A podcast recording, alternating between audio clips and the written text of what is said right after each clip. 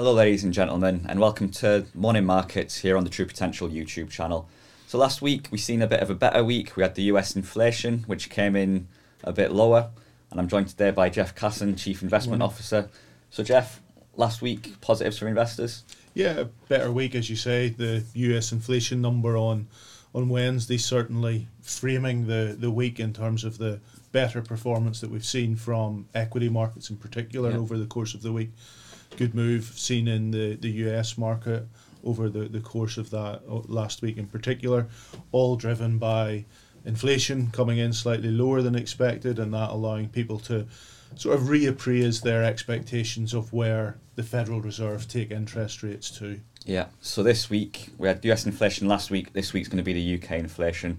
What are your Yeah. expectations with that, and how will that play into the? What yeah, happens? I, I think what we'll see this week is is that onward movement up in, in, in UK inflation. I think the, the market's looking for a rate close to ten percent. I think around nine point nine percent for for the, the month of July.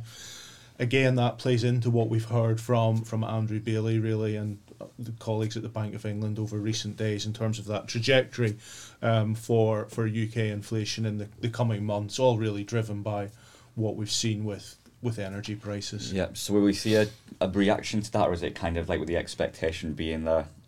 I think it'll, uh, it, it, it's mostly priced. Yeah. Uh, I think at, at this point in time, in terms of the direction of travel, I, I suppose it would be interesting to see if we did see a rate coming in maybe below um, forecast as to what that might do and the type of reaction that we could see both in the currency market and also in the gilt market. If that, that was to be the case, certainly that would be a very left field yeah. outcome at, at this point in time. Yeah. It has been well signalled. They've talked about it a lot. I kind Yeah. of know it's coming.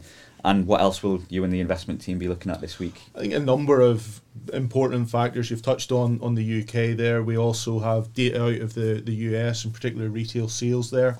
That'll be a useful barometer just to get a sense of that interplay between rising inflation, changing consumer demand patterns, and how that's playing out.